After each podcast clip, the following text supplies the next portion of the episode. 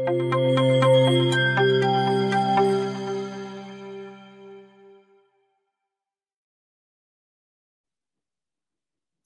chào cả nhà, rất vui được gặp cả nhà trong video và buổi chia sẻ ngày hôm nay. Và trong buổi chia sẻ ngày hôm nay Thu sẽ tiếp tục uh, review về quyển sách Storytelling là nghệ thuật thuyết trình bằng câu chuyện. Thì như mục tiêu Thu cũng có chia sẻ với cả nhà tại sao Thu lại làm những video này tại vì rõ ràng có rất là nhiều bạn không có thời gian để đọc sách. Và với video này Thu sẽ tóm tắt những nội dung Thu đã viết trong quyển sách để các bạn khi nghe video, các bạn có thể áp dụng những công cụ và những cái phương thức đó vào trong chính công việc của các bạn. Và thu cũng hy vọng rằng với cách thức này thì à, sẽ giúp cho các bạn có thể áp dụng hiệu quả hơn, rút ngắn thời gian học tập cũng như là đọc sách của mình và vẫn đạt được những cái thông tin hữu ích từ trong sách và đây là quyển sách thu cũng rất là tâm huyết và thu viết để lan tỏa những giá trị mà thu đang theo đuổi trong lĩnh vực storytelling. Và tiếp theo là thu sẽ nói về chương 2 trong quyển sách, đó chính là trình bày thuyết phục như các nhà hùng biện. Tôi tin là điều này quan trọng nè, bởi vì dù chúng ta đang là ai và làm ở đâu, thì rõ ràng là chúng ta vẫn đang giao tiếp mỗi ngày. Hình thức giao tiếp của chúng ta rất là đa dạng. Có thể là chúng ta giao tiếp qua email, giao tiếp qua điện thoại hoặc là chúng ta viết những bài viết trên facebook à, để marketing và chúng ta viết những cái chương trình đào tạo chúng ta trình bày những ý tưởng cho cấp trên chúng ta đi bán hàng vân vân. Rất là nhiều các hình thức thì đều hiển thị dưới một từ khóa là truyền thông và giao tiếp. Vậy thì nếu mà năng lực truyền thông và giao tiếp của chúng ta tốt thì rõ ràng là sẽ bổ trợ cho những năng lực khác. Một người có tư duy chiến lược giỏi nhưng mà khả năng truyền thông của họ bị hạn chế thì rõ ràng là họ không thể lan tỏa những chiến lược hoặc là tạo động lực hoặc là truyền cảm hứng cho đội nhóm được. Tôi nghĩ là bất kỳ ai cũng vậy thôi. Nếu mà chúng ta giao tiếp tốt thì chúng ta sẽ có rất là nhiều các cơ hội khác nhau trong cuộc sống.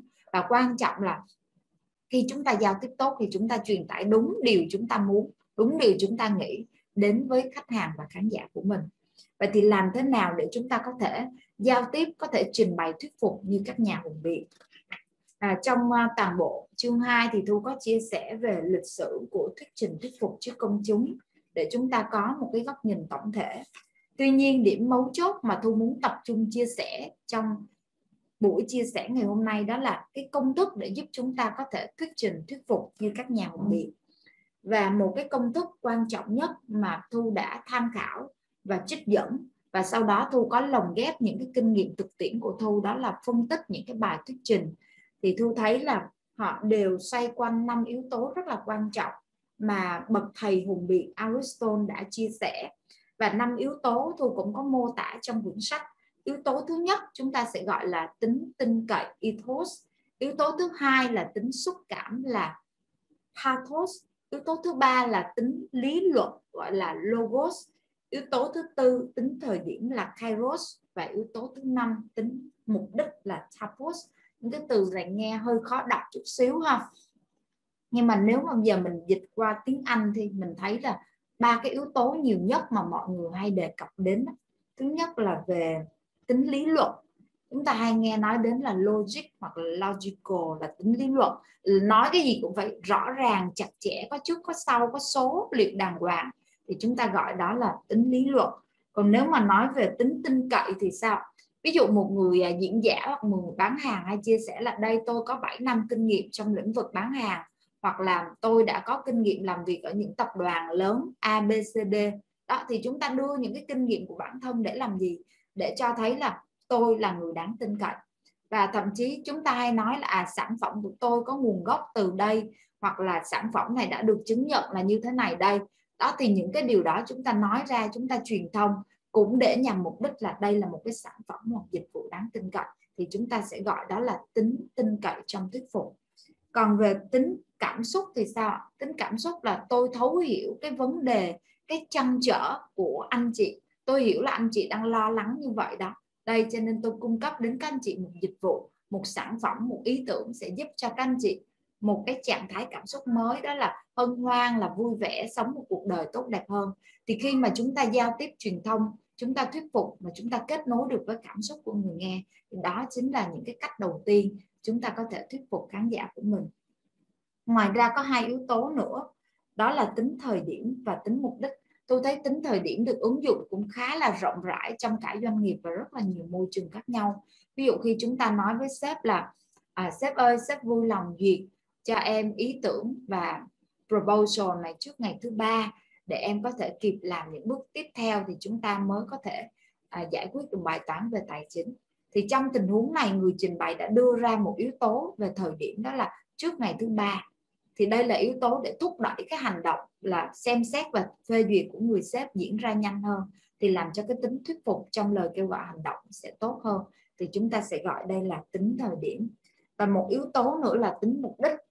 Tính mục đích này nếu mà sử dụng triệt để và hiệu quả thì sẽ mang lại những lợi ích rất là tối ưu trong việc là thuyết phục người khác. Chúng ta sẽ thấy tính mục đích được thể hiện khi nào? Khi mình nói cho người khác biết là mục đích tại sao mình làm điều này.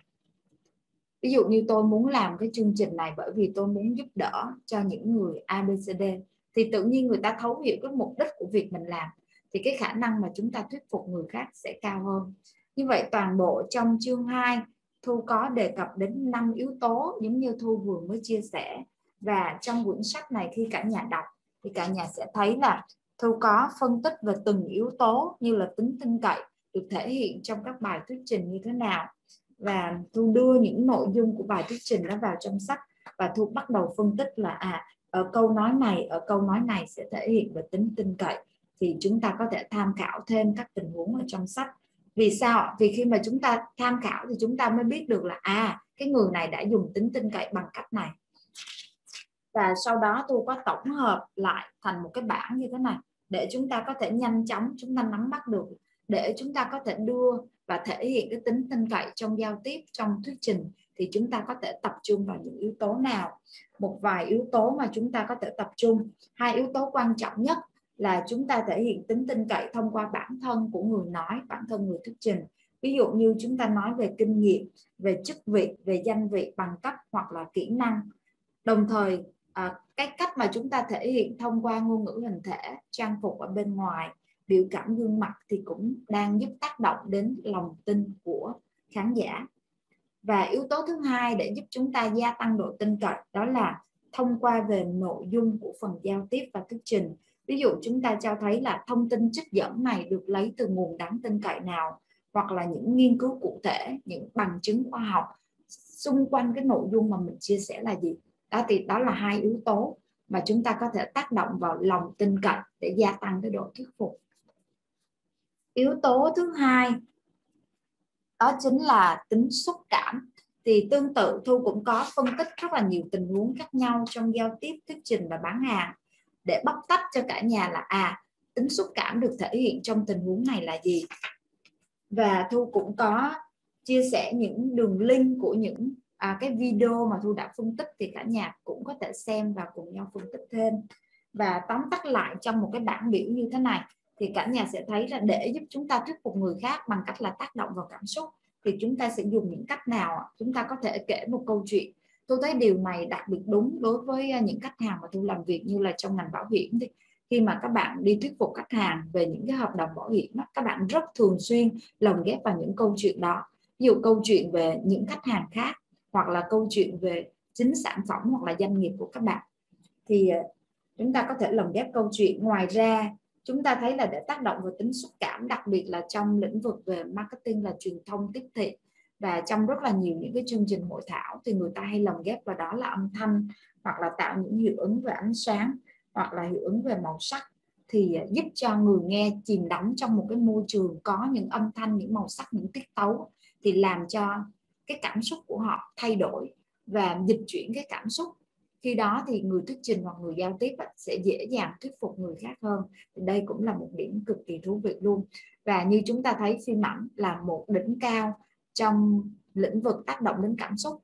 À, những cái bộ phim đều xây dựng dựa trên những tiết tấu với những âm thanh, với những loạt hình ảnh rất là khác nhau. Và sau đó chúng ta thấy sắc nét nhất là trong lĩnh vực về truyền thông hoặc là tiếp thị. Tất cả những nhãn hàng muốn thuyết phục người khác đều tạo ra những TVC quảng cáo hoặc là giới thiệu về sản phẩm. Theo cách thức là vừa đáng tin cậy nhưng mà cũng cực kỳ là tác động đến cảm xúc người nghe thì tại sao chúng ta cũng không áp dụng trong chính công việc giao tiếp, thuyết trình của mình? Và yếu tố thứ ba, tôi có phân tích trong này đó là tính lý luận là logos. Thì logos là một yếu tố mà thu thấy là đã sử dụng khá là phổ biến từ trước đến giờ và hầu như chúng ta đều rất là mạnh và nhận thức rất là tốt về yếu tố là logos là tư duy lý luận. Thì nói đến à, lý luận thì rất là nhiều các doanh nghiệp hoặc là những cái bài giao tiếp trong doanh nghiệp hầu như là yếu tố bắt buộc.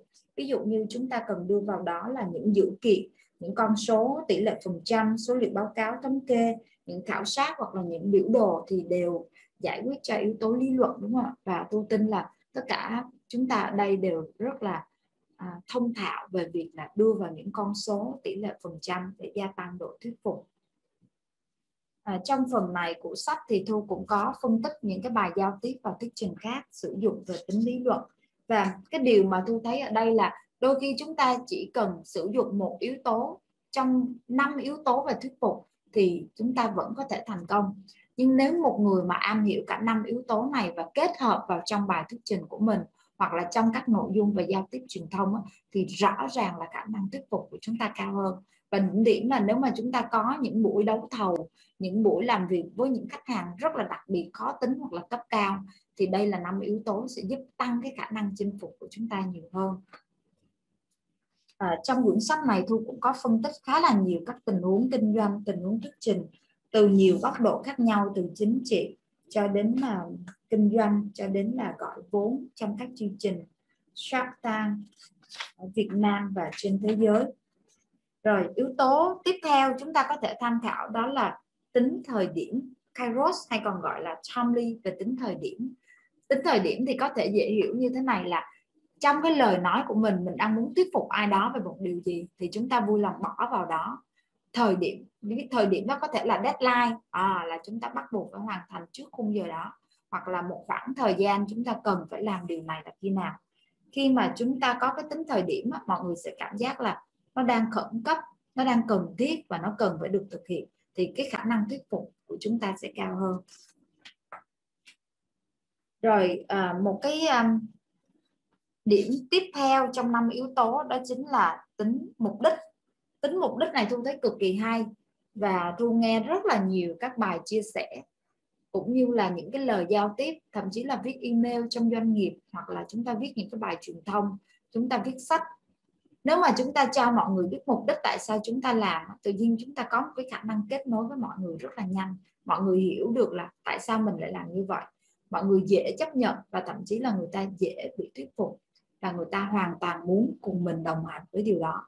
Thì người ta thấy được cái mục đích của mình gọi là cùng thấu hiểu về mục đích thì mọi sự phía sau chỉ là chuyện nhỏ thôi. Khi mà mình đã hiểu được là why là tại sao người đó làm như vậy thì tự nhiên mình sẽ làm theo và thậm chí mình còn cống hiến và nỗ lực hết mình.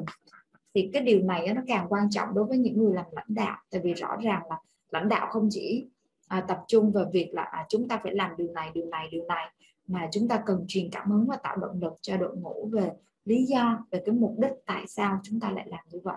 Thì cái khả năng thôi thúc hành động sẽ rất là tốt.